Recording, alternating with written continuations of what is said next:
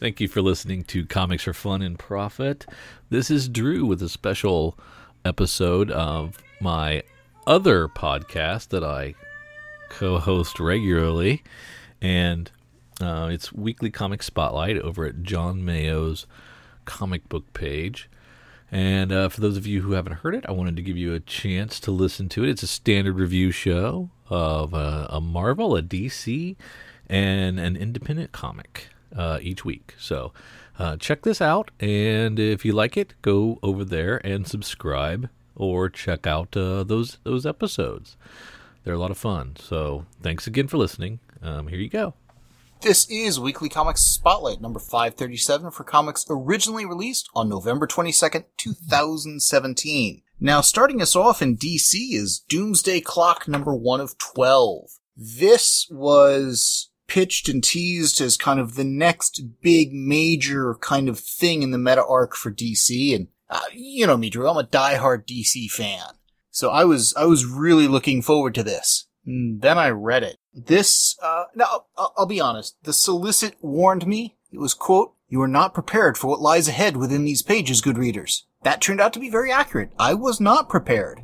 Uh, this spent way too long on the Watchmen side of things for me. And I was expecting, I was amped up for a, a big DC thing, kind of like, you know, the, the DC, uh, Universe Rebirth special and whatnot. And after, you know, 26 pages of what may have well have been Watchmen number 13, we get a, a four page backup essentially of, of Superman sleeping and having a, a nightmare slash flashback or something. And that was, that was about it. And I mean, don't get me wrong. I liked Watchmen but I don't consider it to be the be all end all of comics. There are a lot of things here that are are harkening heavy towards it, from the the typeface of the title to the heavy but not ubiquitous use of a nine panel grid.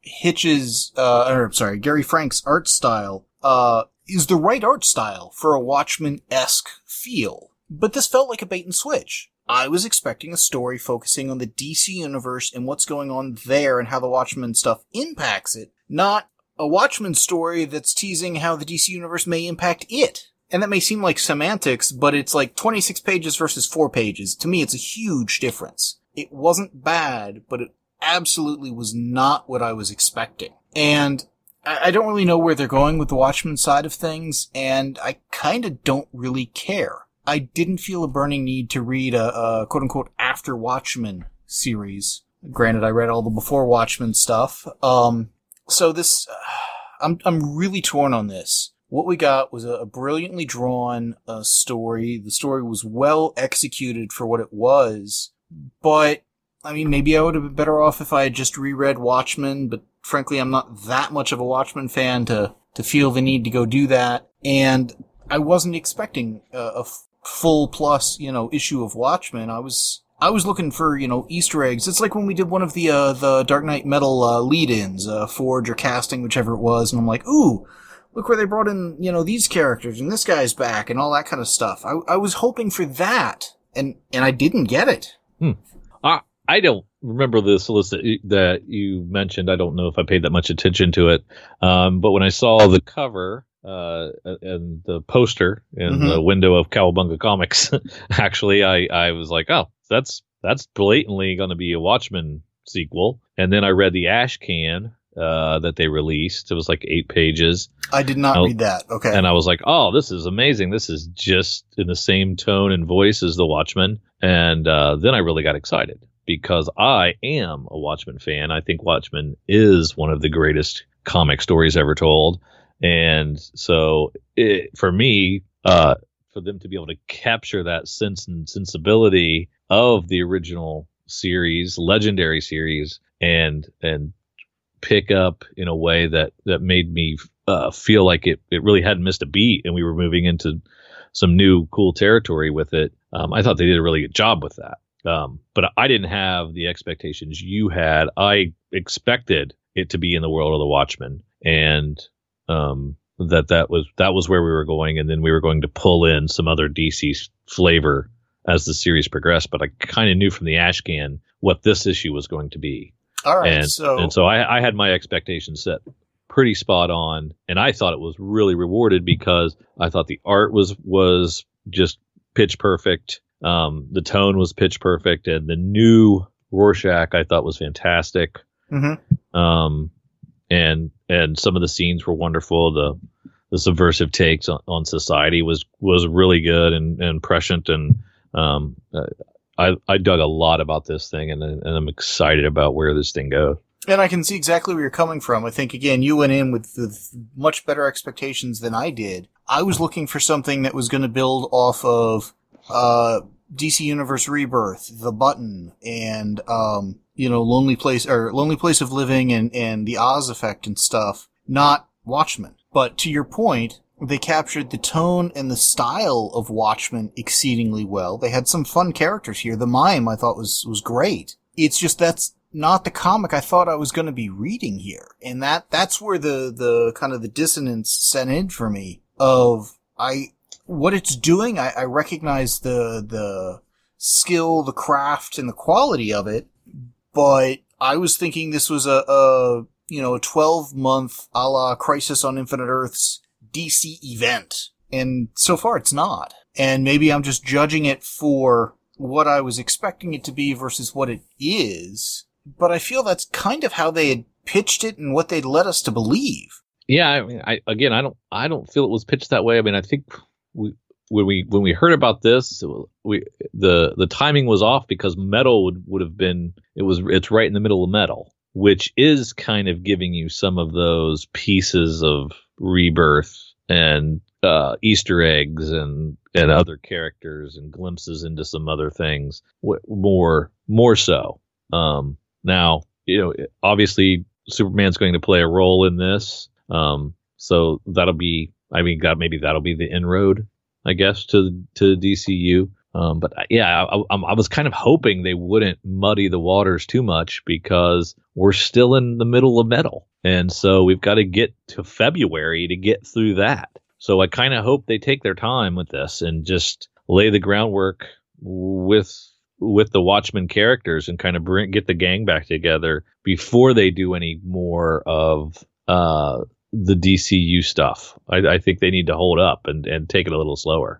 I mean, I can see where you're coming from and kind of I don't want to say rebuilding the Watchmen universe, but making it current and relevant before a crossover makes sense. But even if you look at the back with the the house ads they've got with uh, the one of Superman and, and Doctor Midnight, or with Lex presumably facing off against uh, maybe Ozymandias, or Batman reading Rorschach's journal, and uh, things of that sort, it heavily implies these two things totally crossing over and butting head to head. There's there was a war coming, is what we've been led to believe. And that's like in the next issue. Is that what the ad says? It's in the next issue. Well, it doesn't say it's in the next issue. It's saying it's in the hmm. series. Okay. At this point, the two universes have not even in this story touched. Good, because I hate that when they do that. But they're going to. Yeah, but but I want I want metal to be done because otherwise it's not going to work. Otherwise, it's they're they're not going to get their story straight, and somebody's going to go off book, and it's not going to work right. It's not going to mesh well. But if maybe if somebody can finish their event and then we can go into the next one, it makes a little more sense. You know how, how why they took so long before from rebirth to get to the button before we actually ever touched on anything again. You know, they they put some distance, I think, to get a plan together, and I and and I hope they don't convolute it too much. I, I just, I, just I, I, don't I don't, don't trust plan. them. I don't trust them to have five and six major things going on and and everything working. It already isn't. Well, I don't so, think they've got that many major things going on. I, I think they should have finished up uh, Metal before they started this. I, I agree with that. I think they should have told probably a lonely place of dying before they kicked off the Oz event. But because of the timeline of stuff, that didn't work either.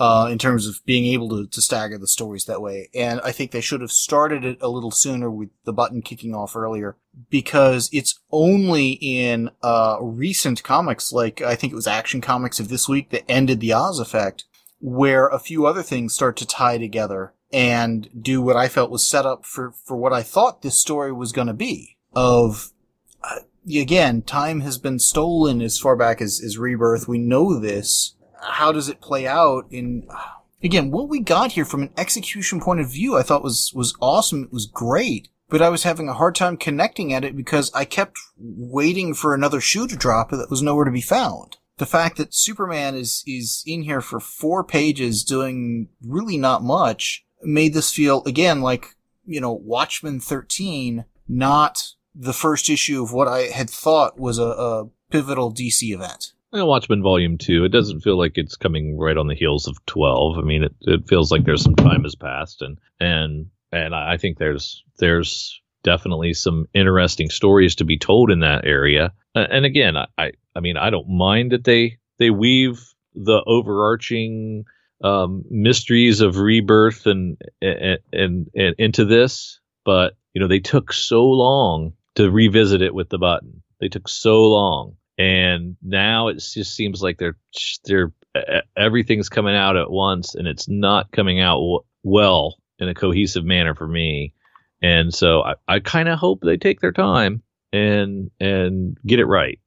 Well but at the end of the button this was what was teased as the next chapter. And there is no carryover from the button. And it, it's it's what I'm hearing you say, and correct me if I'm getting this wrong, is that well, I'm shoehorning metal in there somewhere because it just seems like it's taking on the mantle of the DC event driving everything forward. It is a DC event, I'll grant that, but to me, it's not furthering the story set up by DC Universe Rebirth. Whereas isn't, pla- direct- isn't Plastic Man in there somewhere? Sure, sure. He was kind of introduced and was a big deal in the button, and people got excited about that was Plastic Man in the button? Uh, was it the bu- was it the button or the um a rebirth? It was uh the Forge or casting where he was brought back as part of Metal. And I'm not arguing that Metal. See what I'm saying? See event. what I'm saying? See how convoluted it is? My my point is they started a storyline of time being stolen and missing pieces and stuff in Rebirth. They furthered it in the button.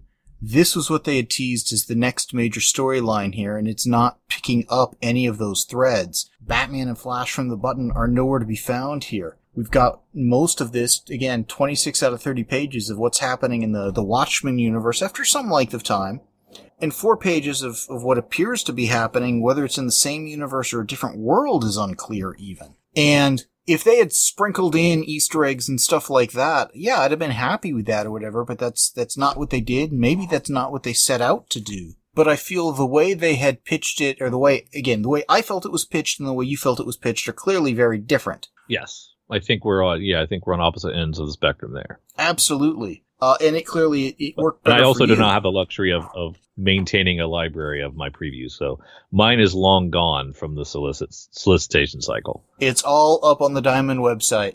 I've uh, actually got something that uh, when I when we decide what we're going to do for a future episode, I put down the item code. I've got some code that goes looks at the item code and pulls the solicit. Just as exciting as that sounds, it is. I it's fascinating. To, I am going to stick with uh, being excited after reading the Ashcan, um, uh, it, and and then being encouraged by this first issue on on how well it it really matched the tone and the spirit of that last uh, Watchmen volume. Um, that last Watchmen I, I enjoyed, volume, as I, if there had been multiple. I enjoyed the before Watchmen too, so I yeah, I, I, I, I think I think those were all really quality uh, comics as well. So I might be in the minority there. Um, but yeah, so I, I I'm excited to see where this goes, and I, I, had a lot of fun with this with this issue. For me, I mean, I agree with a lot of what you're saying about the quality of it, how it continued uh, respectfully on with the Watchmen stuff. Um, I just went in with with perhaps just wrong expectations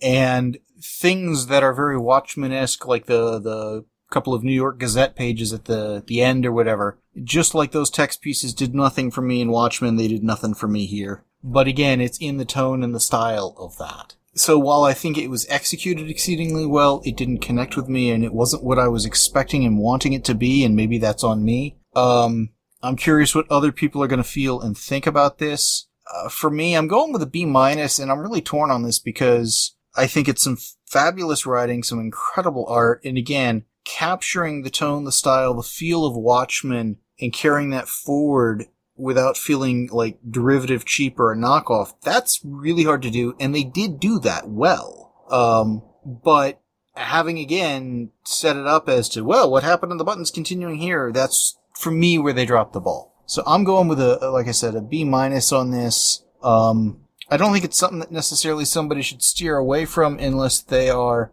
pathological in the belief that uh, only Alan Moore and Dave Gibbons should ever touch the Watchmen characters, because the storyline continues here.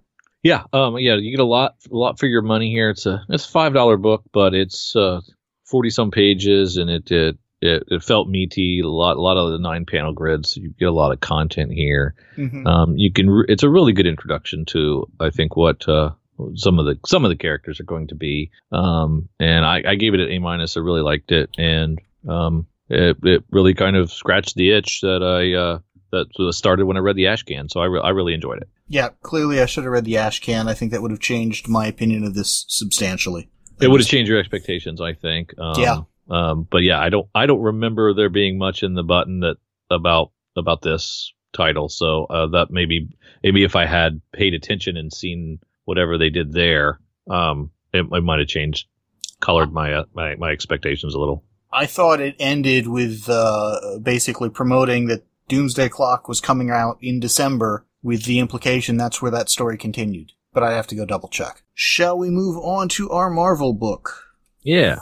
This is Amazing Spider-Man Renew Your Vows number 13. This is part one of eight years later. And as one might guess, they've moved the story forward eight years. Well, actually, technically, the final page of the previous issue by the previous creative team jumped the forward, uh, story forward eight years. Um, and this issue just kind of picks up on the heels of that, uh, which is kind of a bummer because that was Gerry Conway, and I thought it was really great. I thought he, I thought he had really had a great voice, and I thought it was Ryan Stegman. uh, who did that? was it previous- Stegman the whole time? Hmm. I, I'd have to double check.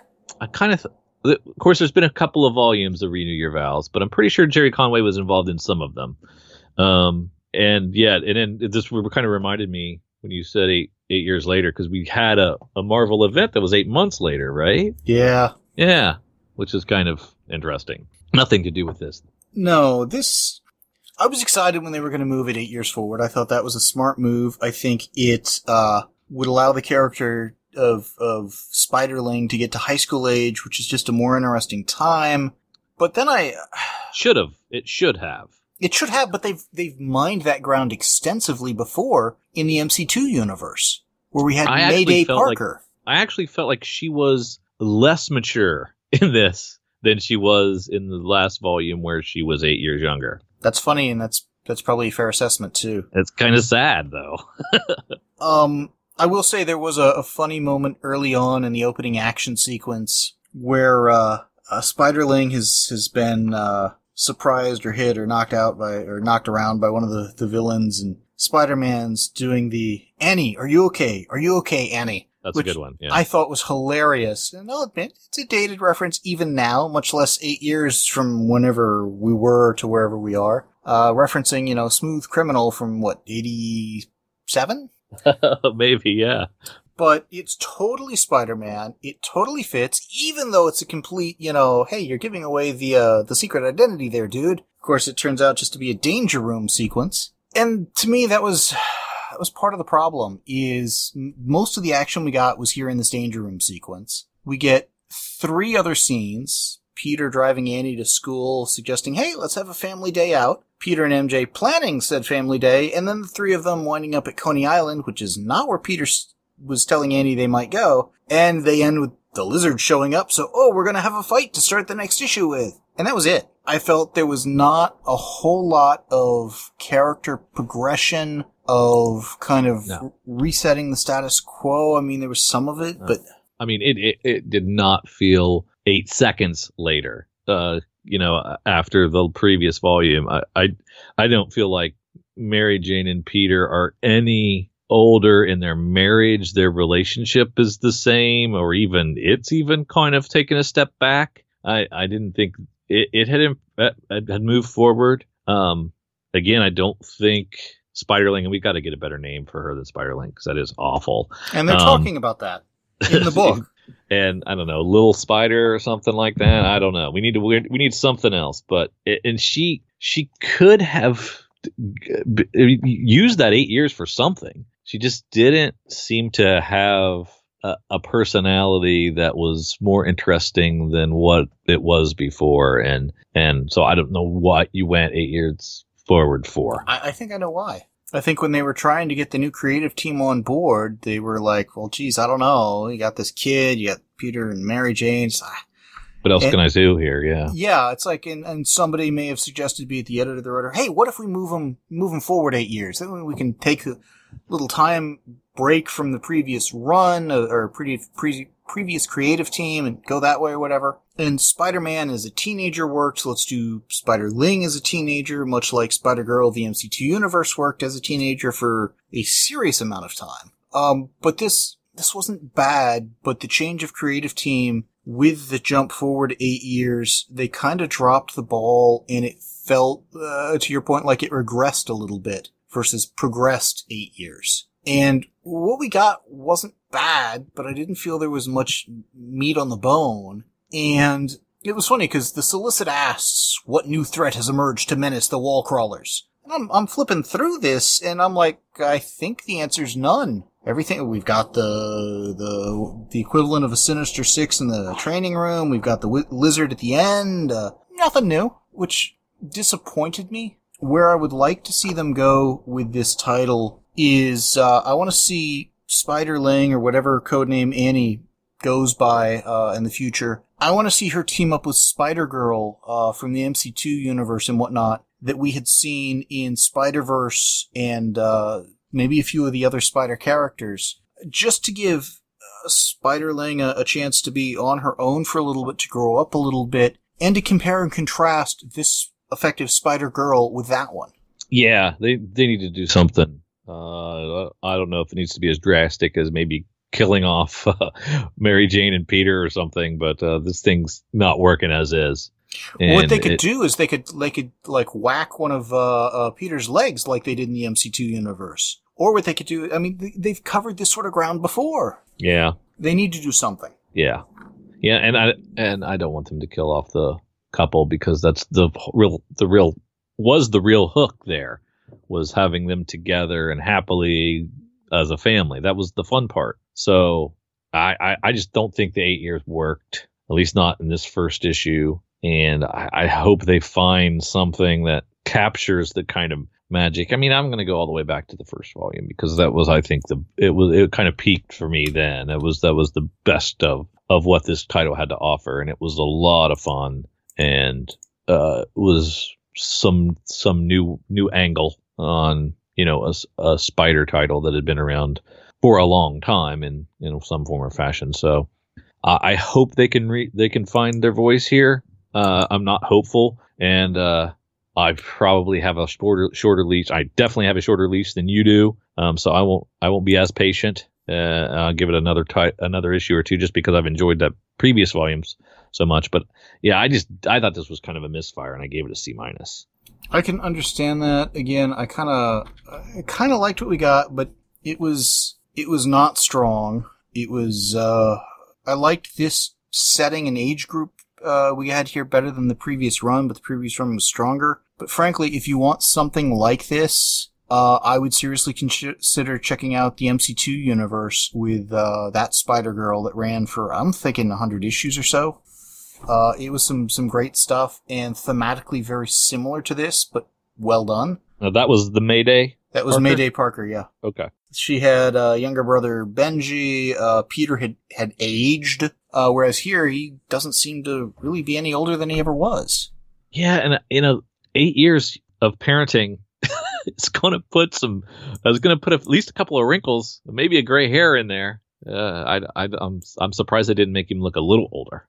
Yeah, I was, uh, I was disappointed. In the other one, in MC2, they went with the uh, the the goatee and stuff of you know g- give him facial hair that'll age him. That well, it's something. It's either that or a little bit of gray, one of the two, you know, or both. Yeah. Gray temples and, and a goatee. I like it. So, I I was hoping for more with this. Um, again, didn't think it was horrible, but unless you really feel the need to get every Spider-Man related title, I would be hard pressed to to give a justification as to why this would be even uh, remotely a must-read kind of a book, which is a Yeah. shame. Yeah. Shall we move to our other book? Yes. This is Sword Quest number five from Dynamite Entertainment. This is part of the uh, the Atari line of books they're doing. And I want to stress it's a line of books, not a narrative universe, because I think each one's pretty much in their own little world. I had read number four right. Kind bef- of. What do you mean, kind of? Well, I mean, it's possible that future ones could also refer to because there was a lot about the the Atari universe and and some of the actual things that happened in to the corporation and and the video game industry. And it's possible that future titles could also cross that ground. And i think that would be fun and fertile ground to kind of explore atari's history based on um and, and have it around these stories because i think this was a really unique way to to to look at that that video game history I, I agree with all of that. And my point was just that, like Centipede, which is a, a post-apocalyptic world or whatever, maybe even Yeah. another world or whatever, yeah different entirely definitely different entirely. That's that was my only point. and there are only two so far right Um, I thought there might have been another one, but I haven't been paying close enough attention. This may just be the second. no uh, no asteroids or space invaders or anything Give it time. Give it time. Asteroids thing could be fun. Um, Yeah. Well, this one was a surprise. Uh, I'll tell you, um, because I I barely remember the game. Um, I didn't own it, didn't play it. I don't think. Um, but really, it it really kind of was a cool slice of Atari mania. Um, a little bit of that, and uh, you know, kind of also with with your a little bit of sword and sorcery and stuff in there too as well. I mean, I I thought I thought it was really a fun and a fun surprise because I I wasn't sure what I was going to get. I, I would agree with all of that. I thought the story was good. The, the art was good, not great. There are a couple of places No, it's like, no, come on, people, dynamite art. open your eyes. Yeah. Uh, the, the eyes are always squinty or whatever in some places. I mean, the basic premise was kind of the Sword Quest game was along the lines of the last Starfighter of, you know, finding the chosen one, if you will. It's, it's a five issue series. This is the ending chapter of it, so you're not going to jump in here and have any clue what's going on if you've missed the rest. Some questions are answered here. A couple others are raised. Uh, exploring the history of, of Atari as a company, I thought that was a really fun way to go. But while the miniseries concludes, it sets up more with these characters, and I kind of have mixed feelings about that, because it's not like, I, I don't have any problem with them setting up more. Hey, this story is over, but we could tell more. This story ended with the story not feeling totally done, and that they have, have almost started that next story versus ending on kind of a, a end of a hero's journey sort of a note. And I'm expecting there to be a Sword Quest Volume 2 or whatever coming out in a couple of months or whatever. Yeah. And I enjoyed this enough that I'd certainly consider such a miniseries, but it's not guaranteed to get on my pull list. It really comes down to what else is, is around at the time and, uh, does the pitch for that sound cool? Yeah, I'm I'm kind of hoping that it, that it doesn't, but yeah, it looks like there was enough of a you know there's further adventures to be had. I, I was kind of hoping they'd button it up a little more um, because I don't I, I don't I don't want to revisit this. I, I think this was enough and it was fun and and uh, it was it was a good time, but I don't I don't want them to drag this out and, and now let's go to the other realm for another arc or two. I, I kind of agree. I think if they want to do some more stuff with Atari, I like the idea of an asteroids series. Yeah. I mean, imagine you've got people that are, are miners in like the asteroid belt or something, and somebody decides, hey, we just need to clear some, some debris or the station's in danger or whatever. And they go out in their little fighter craft and they shoot the asteroid and it blows to smaller ones. And now those are going and they realize, oh crap, we've got a problem here. And the whole thing is them essentially playing the video game, if you will, of can we destroy the asteroids before they destroy us?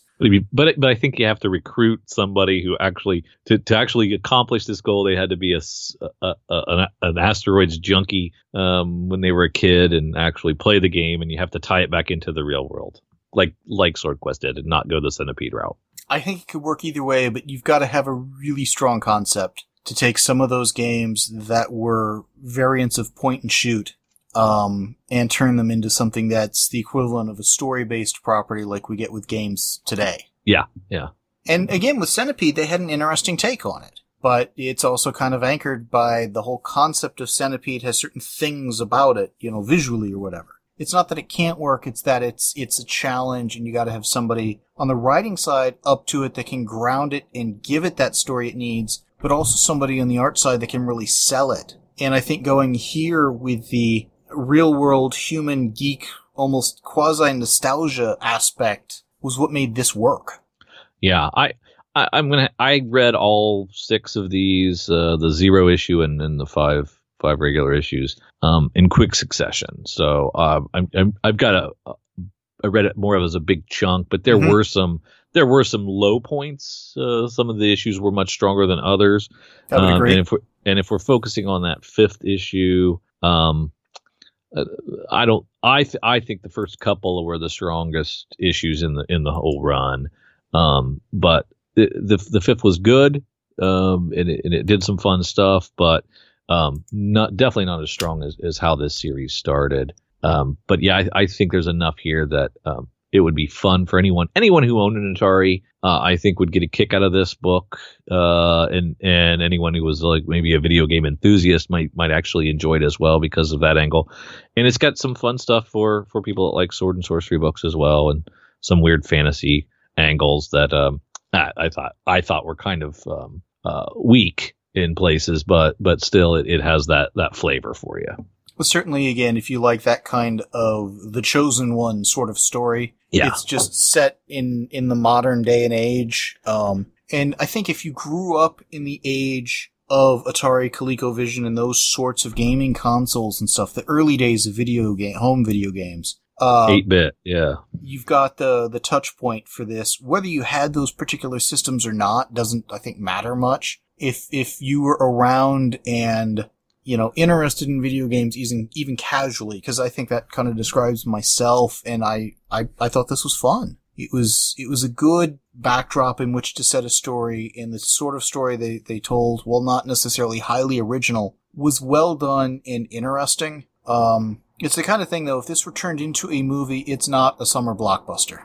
no, no, I don't. I, it's probably a sci-fi movie. Yeah, but it could still be a fun one. Yeah, Uh, it could also be one um, that almost has a Sharknado. It's uh huh, you know, it Yeah. depends what what take they took on the movie. yeah, But- definitely. To me, this was fun. I'm gonna go with a B minus on this. Um, I think it reads better uh, all at once than in installments um, because it's one story that's just serialized out. Yeah, yeah, and and yeah, and I think I think it comes out of the gate really strong, including that zero issue, which I think is a lot of fun. Um, so I, I I'd, I'd read that too, and hopefully that's collected in the trade.